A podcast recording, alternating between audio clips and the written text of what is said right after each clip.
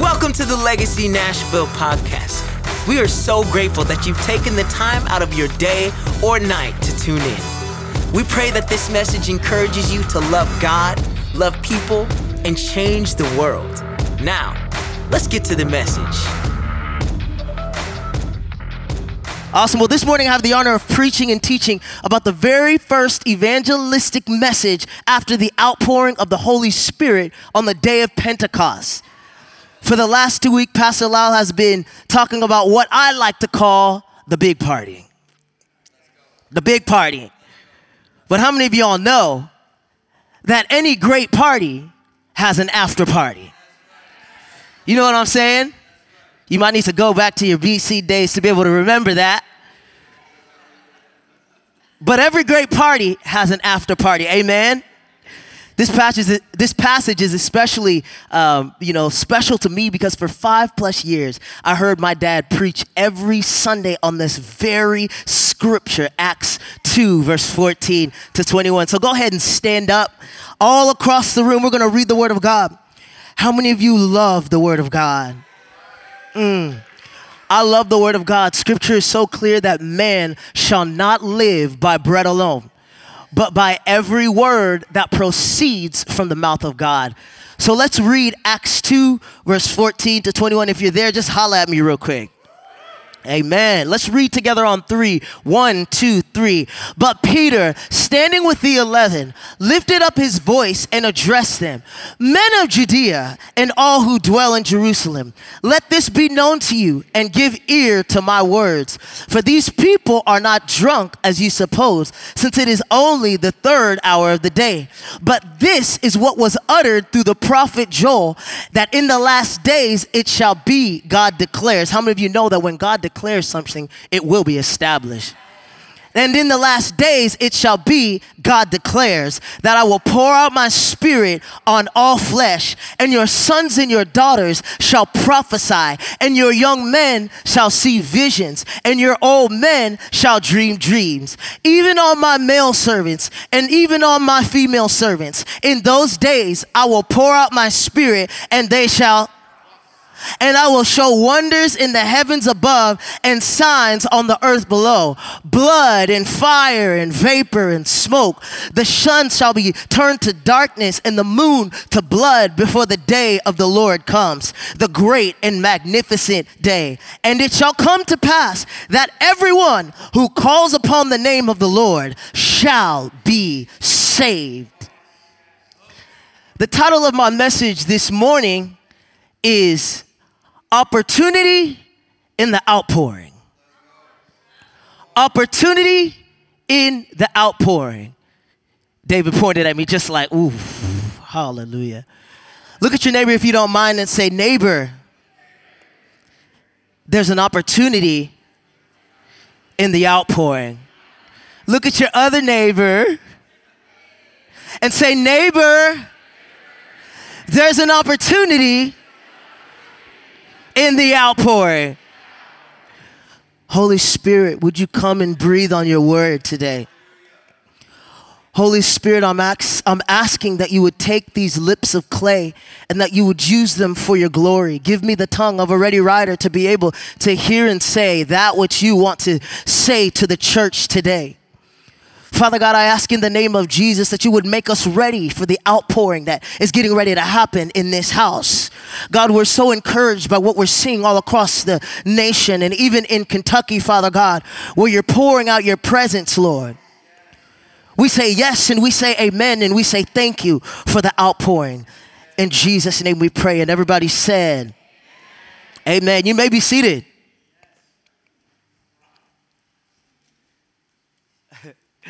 On October 28, 2002, American rapper Marshall Mathers, aka Eminem, aka freaking freaking Slim Shady, released a song called Lose Yourself. Now, listen, I'm not advising that you go home and you listen to the song in its totality. I'm not advising that. But the essence of the song was about seizing opportunities while they're available to you. My favorite part of the song was the chorus, and the chorus says, You better lose yourself in the music the moment you own it. You better never let it go. You only get one shot. Do not miss your chance to blow. This opportunity comes once in a, oh my gosh. Y'all know that song? Sing it with me. You better lose yourself in the music the moment you own it. You better never let it go. You only get one shot. It's your chance to blow. This opportunity comes once in a lifetime. Ah! I feel like this song honestly would have been the perfect background music for Peter on the day of Pentecost. You know what I'm saying? Like dun dun dun dun dun dun. dun. Ladies and gentlemen, listen up. We are not drunk because you you know what I'm saying. You you catch my drift. hey, listen. I love the concept of opportunity. I always have loved the concept of opportunity. I think it's because I love sports. And I love watching people go head to head. Both have had the opportunity to prepare and are now vying for the chance to be the champion. Equal opportunity, like we saw last week in the Super Bowl, the Chiefs versus the Eagles. What a game that was, right? Two equally, equally matched uh, opponents, and literally the margin of error being so razor thin, whether you're going to be the champion or not. And unfortunately, I love Jalen Hurts, but the ball slipped out of his hands. They lost by three points, and as a result of that mistake, the opportunities were squandered because they gave up seven points. Right? Now, the concept of opportunity, I'm sorry for all the people who don't love sports, it's okay. The concept of opportunity obviously doesn't just apply to sports, it exists in every area of life, but the essence of it stays the same. Amen? Here's a couple things about a couple important things about opportunity. The first thing is this opportunity is conditional. The whole concept of opportunity rests on the, tent, on the tenet that it's not certain that the expected outcome will manifest unless a set, set of circumstances comes into proper alignment. Opportunity is not is conditional. The second thing is this opportunity is seized or squandered. There's not much gray area in it. We either seize opportunity or we squander opportunity. The third thing is this opportunity's best friend is preparation. Now listen, there's few things that are there's few things that are worse than having an opportunity presented to you and you not being able to seize the opportunity because you're not ready. It hurts. And I've been there. The last thing is this opportunities don't last a lifetime. Leonard Ravenhill, the famous evangelist, said that the opportunity of a lifetime needs to be seized during the lifetime of the opportunity. Opportunities do not last a lifetime. So it's incumbent upon us while the opportunity is available to us to seize it. Amen. Like in my life, I've, like I said just a couple minutes ago, is I've been blessed with amazing opportunities. Some of the opportunities I was able to seize and steward, and some of them I squandered. Right? And I believe in my heart that for the next however many years, the Lord was preparing me for another moment where I'd have the opportunity on a national stage to sing Jesus loves me and to declare his glory in the earth. There was an opportunity made available in that morning. And as I was studying this past week and just looking at the text that we just read, I couldn't help but think uh, uh, uh, who, who has ever had a bigger opportunity than the one that Peter was presented with on the day of Pentecost? This was a big opportunity for Peter. And so today, what I want to do for the next few moments is I want to do a summarization of sorts, and I want to take us back to Acts one uh, into Acts two, and I want to I, I want to sum up and, and, and really highlight and give context to the magnitude of the moment and the opportunity that was presented to Peter on the day of Pentecost. Is that okay?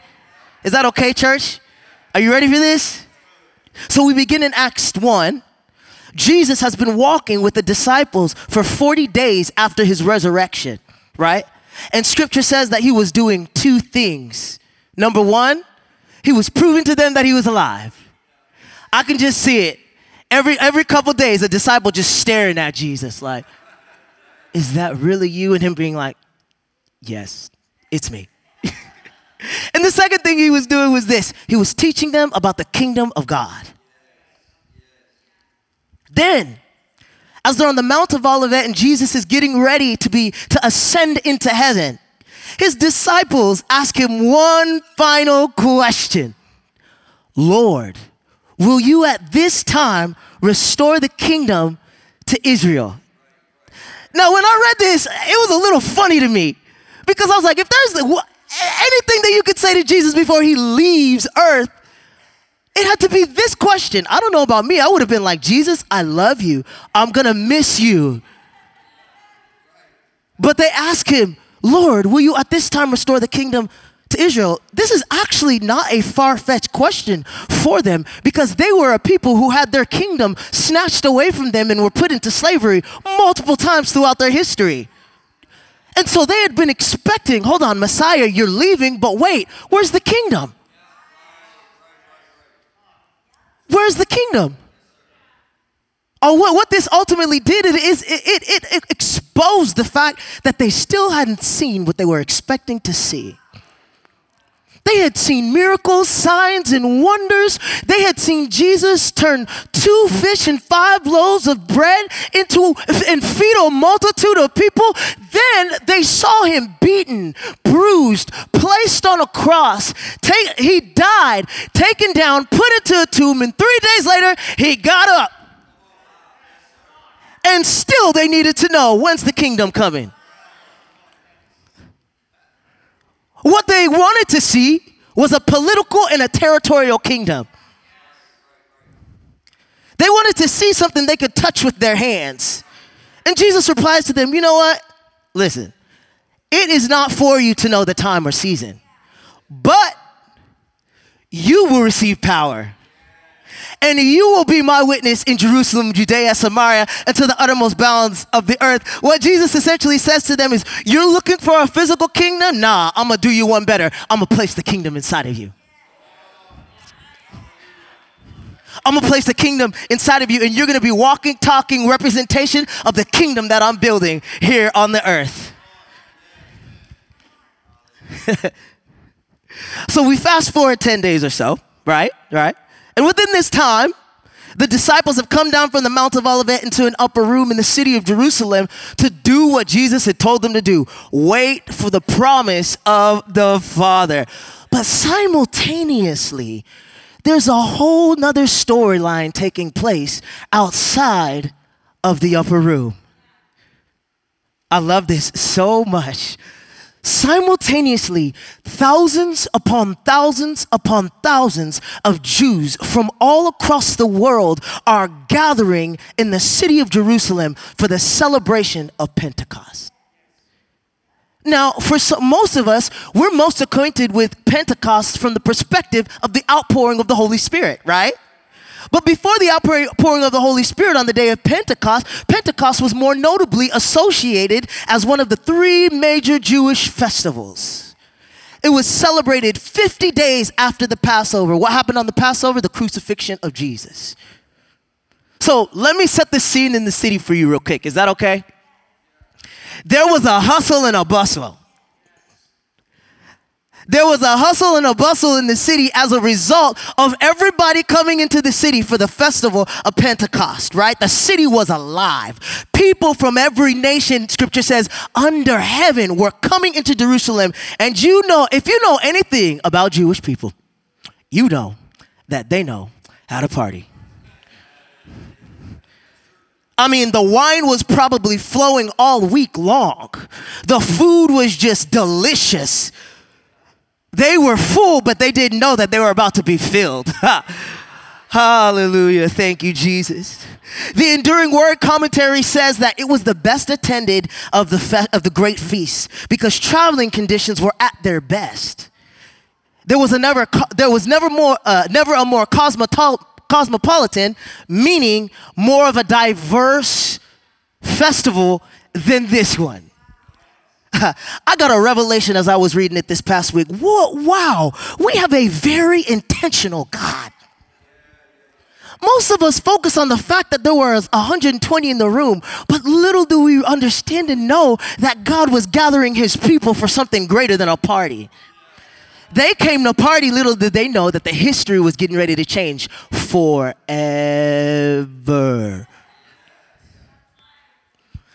So the day of Pentecost arrives, and the Spirit of the living God descends upon the 120 followers of Jesus who were in the room that day. Important to note this the disciples and followers of Jesus Christ were not unfamiliar with the Holy Spirit. They were not unfamiliar with him. They had seen him in operation through Jesus. They had read about him in operation through the prophets of old and even experienced him in operation through their own lives at, at moments during their ministry with Jesus. They were not unfamiliar with the Holy Spirit, but something was different about this day. Before this day, the Holy Spirit came upon people in certain moments, at certain times, in certain measures. But on this day, all reservation was removed. Hallelujah. And the Holy Spirit not only came upon them, but he came to dwell in them. Hallelujah. This day was also different because there was evidence. There was an evidence that they had never experienced before. And the evidence was that they began to speak in tongues. Now, as this scene is unfolding inside the house, outside the house, something else is going on. You remember those thousands upon thousands upon thousands of Jews? They're hearing an unexplainable sound that is coming from a, a random room in the city. And so they're gathering around this room to see what in the world is going on. Scripture says that they were bewildered. Has anybody been bewildered? They were bewildered. Now, I think this is important for us to talk about. Has anybody ever wondered how intense this sound must have been? There was no amplification during this time. It makes sense for our neighbors to come and see what's going on because we got this loud sound system. But there was no amplification system in this day. Think about how intense the sound was. Now, let me ask another question Has anybody ever had an encounter with the Holy Spirit? Let me see your hand if you've had an encounter with the Holy Spirit.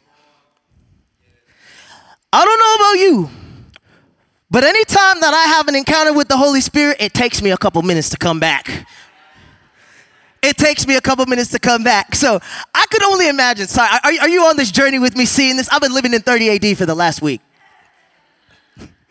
Think about the chaos that the, that the disciples walk out to.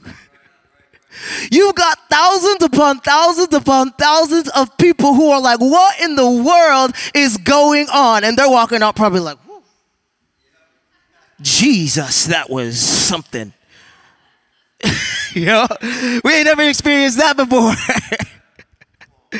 I, as I was as I was uh, thinking about this, I just saw Mary, the mother of Jesus, walking out. Her hair just a mess, just like a, a hot mess. Usually composed, but her hair just every. all the other ladies too, their hair just everywhere, just like. Not only that, but they were probably a sweaty, gross mess. They've been in the upper room for ten days. I hope they took showers. I hope they took turns, like tagged each other out to go take shower. and so they walk outside and they see a crowd of thousands and thousands and thousands of people. And there's two responses from these thousands and thousands and thousands of people. One is people are amazed because they're like, hold up, hold up. Somehow, someway, they're speaking my language. Then you have another group of people who have another suggestion. They're like, nah, bro, they're drunk. and that's when Peter is presented with an opportunity. I can just see it. The soundtrack to Lose Yourself starts. His palms get sweaty. And you know that feeling you get when the Holy Spirit is about to have you do something crazy? Todd knows exactly what I'm talking about. You get that feeling. I, I know this is this is when it's for Todd. It's like when Todd like something's happening whenever Todd whenever whenever those fingers get like that. Todd, like something's something's happening I tune my ear and I'm like, oh, oh, oh something's about to happen. But that was probably Peter. He was like, wait, um, tell me when to go, God. Tell me when to go. You're drunk. Oh, no. Listen up. We're not drunk as you suppose. It's only nine o'clock in the morning. you know what I'm saying? He's like, come on, man. You know we party at night. come on, y'all. oh my goodness, I'm silly. I'm sorry. He's like, men and brethren, we are not drunk as you suppose. And then Peter does something brilliant. In college, I was a communication student. I, I, I took a class called Argumentation and Persuasion. And in that class, class, we essentially learned how to make people look wrong in arguments. And, and we learned a number of tactics. But one of the things that we learned is that in order to win an argument, you have to have supporting evidence. Right? So Peter does something brilliant. He proceeds to use the powerful argumentation and persuasion tactic of drawing upon history. He draws upon history and he says, he invokes the words of the prophet Joel as evidence that what these people are experiencing was foretold far before any of them ever existed. He says, This is that which was spoken by the prophet Joel. This statement alone would capture the attention of his Jewish audience. Why? Because the Jews were a longing people. They longed for the words of the prophets to be fulfilled in their lives. So immediately he would have their attention by invoking the words of the prophet Joel. He says that in the last days I will pour out my spirit upon all flesh. What is Peter declaring here? He's declaring that the dam of the Holy Spirit's activity in the earth was open once and for all. Once and for all, the Holy Spirit's activity was introduced into the earth. I heard the Holy Spirit say this past week as I was pre- as I was preparing. He said it was my inauguration day. It was my inauguration day. And as a result of this inaugural outpouring, Peter then begins to, uh, begins to get specific about the activity that they will begin to see. He says, Your sons and your daughters shall prophesy. Your young men shall see visions, and your old men shall dream dreams. What is Peter declaring here? He's declaring that that which was reserved for the old, prophesying and seeing visions, you will now see the young do as a result of this outpouring. Inversely, that which was reserved for the young to do, dreaming dreams, you will now see old men do. AKA, age is not a factor in who is eligible to receive the infilling of the Holy Spirit, which is why we are so vehemently praying and asking God to touch our babies down below.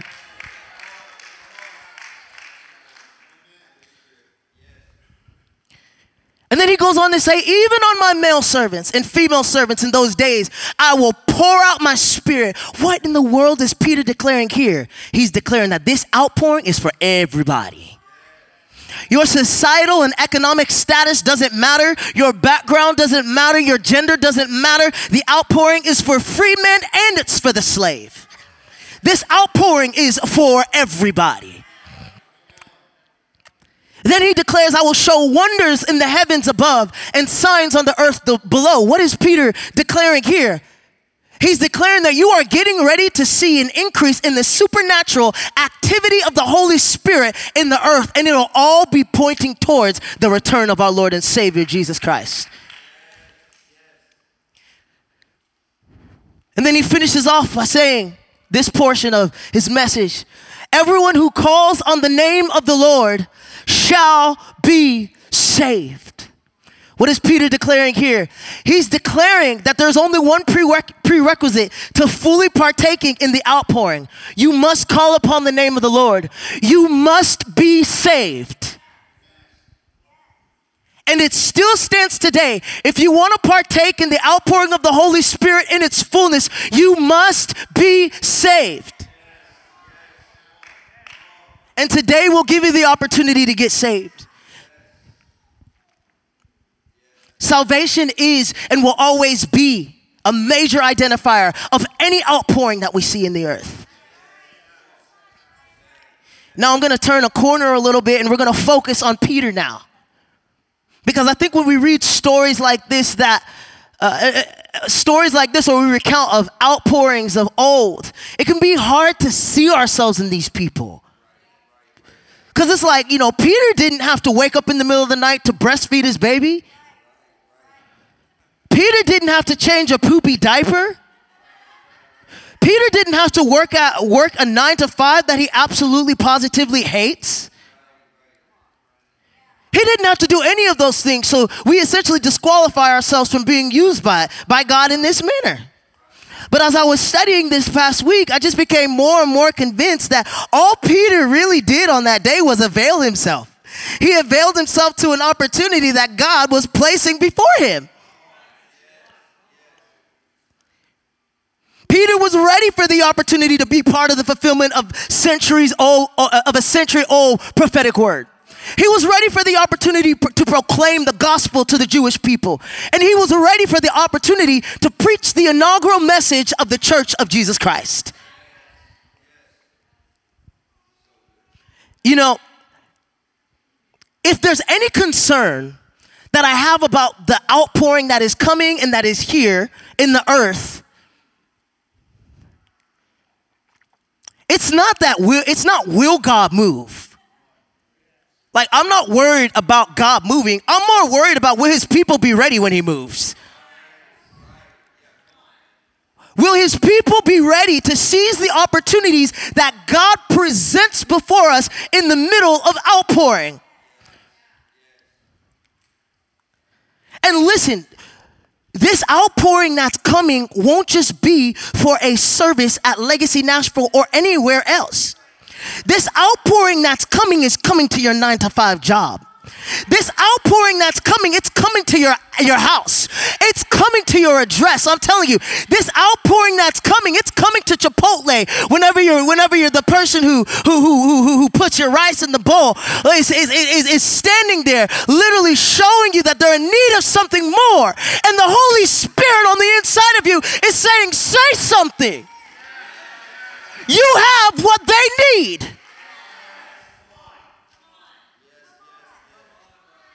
If there's three things that I feel enabled Peter to seize the opportunity in the outpouring, it's this. Number one, he was filled with the Holy Spirit. You must be filled with the Holy Spirit. I'm telling you, a few years back, while I was a college student at Oral Roberts University, the Holy Spirit said to me, Brian, the days you are getting ready to walk into, you will not be able to do anything without my presence in your life. You must be filled. You must be filled with the Holy Spirit. You must be filled. It's not optional. It's not conditional. You must be filled with the Holy Spirit. One month before, Peter didn't even have the confidence to, to confess his allegiance to the Lord to a little girl in the temple court. And then the very next month, he's preaching the inaugural message of the church. Why? Because when the Holy Spirit comes upon you, there's a confidence that won't consult your personality. The timid become bold. The weak become strong. Those who can't speak become anointed to declare the word of the Lord. You must be filled with the Holy Spirit. The second thing is this he had the word of God hidden in his heart. His use of the prophet Joel's prophetic word is proof that Peter had the word of God etched on his heart. We must prepare ourselves to be used by God in the coming outpouring by hiding the word of God in our hearts. Psalm 119, verse 11 says, Your word have I what? Hidden in my heart. Jo- Joshua 1, verse 8 says, This book of the law shall not depart from your mouth, but you shall meditate in it day and night, that you may observe to do all that is in it. You gotta have the word of God in your heart. This past week, I was reading the American Bible Society's 2022 State of the Bible. And within it, they said that only 10% of Americans report daily Bible reading. We are in a biblical epidemic. People don't love the Word of God. And this is the thing, I don't want to be harsh, but I'm just going to say what the Holy Spirit is telling me to say right now. It starts with His church. You got to love the Word. You have to eat the scroll. So, in moments in the outpouring, whenever He places opportunities before us, we're able to recall and we're able to profess the word. Because why? The word of God is quick and powerful. You think that you're pontificating and that your your your beautiful words are going to do something? Well, let me tell you something. Think about what the word of God could do in one moment. It's quick and powerful, sharper than a two edged sword, able to divide spirit and soul. You've got to love the Word of God. Do you love the Word of God?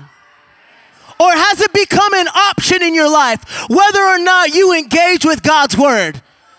Has it just become something that I may do or I may not do? Do you love the Word? Hallelujah. Number three, he had been with Jesus. He had been with Jesus. A few chapters later in Acts, in Acts 4, verse 13, it says, Now when they saw the boldness of Peter and John, and they perceived that they were uneducated and common men, they were astonished, and they recognized that they had been with Jesus. Do the people in your office know that you've been with Jesus? When you walk and talk and when you do the things that you do throughout the week, do the people who you are around know that you've been with Jesus? Or do you just look like them? Do you talk like them? Do you do the same things that they do in an effort to reach the lost? Uh, or, or do they know that this person has been with Jesus? And the only way to gain that is by being in the secret place with Jesus. It can't be bought. It will not be bought. He had been with Jesus. Let's stand. I feel the tremors of revival and the outpouring of the Spirit in my life, it, it, the Spirit right now. When I was in college at Oral Roberts University, I remember I just began to cry out to God for revival in the land and to see my generation changed for His glory. I've been praying that prayer for the last 10 years and I feel like it's closer than ever before. I feel like it's closer than ever before. I believe that there's a window of opportunity that is getting ready to open up in the Spirit. And the Holy Spirit is priming and prepping us for an outpouring like we've never seen in our lives before. But the question is will we avail ourselves to the Holy Spirit? Will we avail Him? Will we clear the clutter from our lives so that when He opens up opportunities before us, we're available to step in and to seize those opportunities for His glory? Now, I asked the Holy Spirit last night before I went to bed.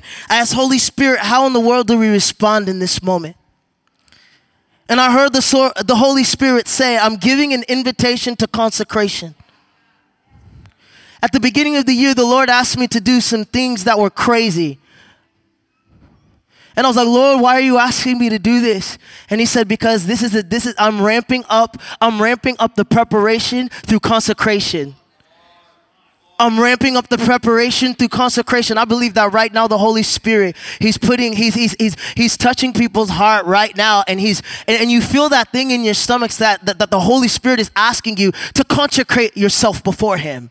Now I don't know what that looks like for you. I know what it looks like for me. I don't need to share it, but the Holy Spirit all across this room is touching hearts. Go ahead and close your eyes all across this room so we can focus. Just focus for the next couple of minutes. If that's you, you feel that thing in your stomach you feel the Holy Spirit drawing you into a greater place of consecration. What are some of the things that might look, look like? He may ask you to fast for extended periods of time.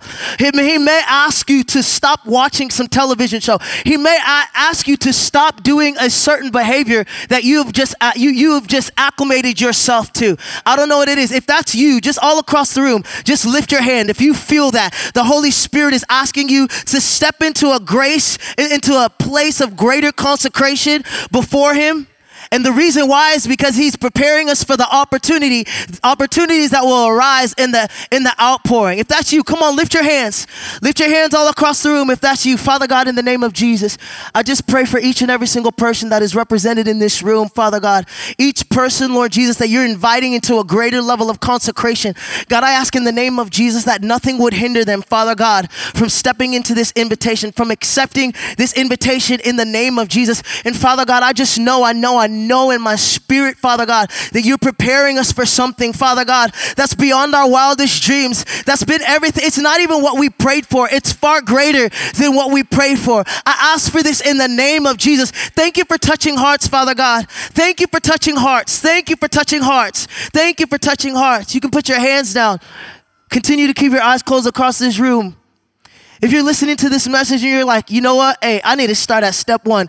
I need to give my life to the Lord or I need to rededicate my life to the Lord, we're gonna have our altar ministry team come forward. But if that's you, you're like, hey, Brian, I need to give my life to the Lord today. Would you just be so bold just to raise your hand all across the room? If that's you, if that's you, you need to give your life to the Lord or you need to rededicate your life to the Lord this morning. If you need to give your life to the Lord or you need to rededicate your life, if that's you in this place, Good. It seems like everybody's saved in this place. Praise the Lord. Next week, bring somebody who's not saved.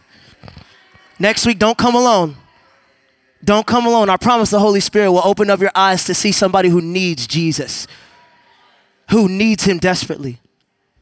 Father, I thank you for this word. God, I'm asking in the name of Jesus that it would not have fallen on hard ground but I'm praying in the name of Jesus that it would have fallen on good ground, Father God, that it would, it would get into our very spirits and that we would never be the same as a result, Father.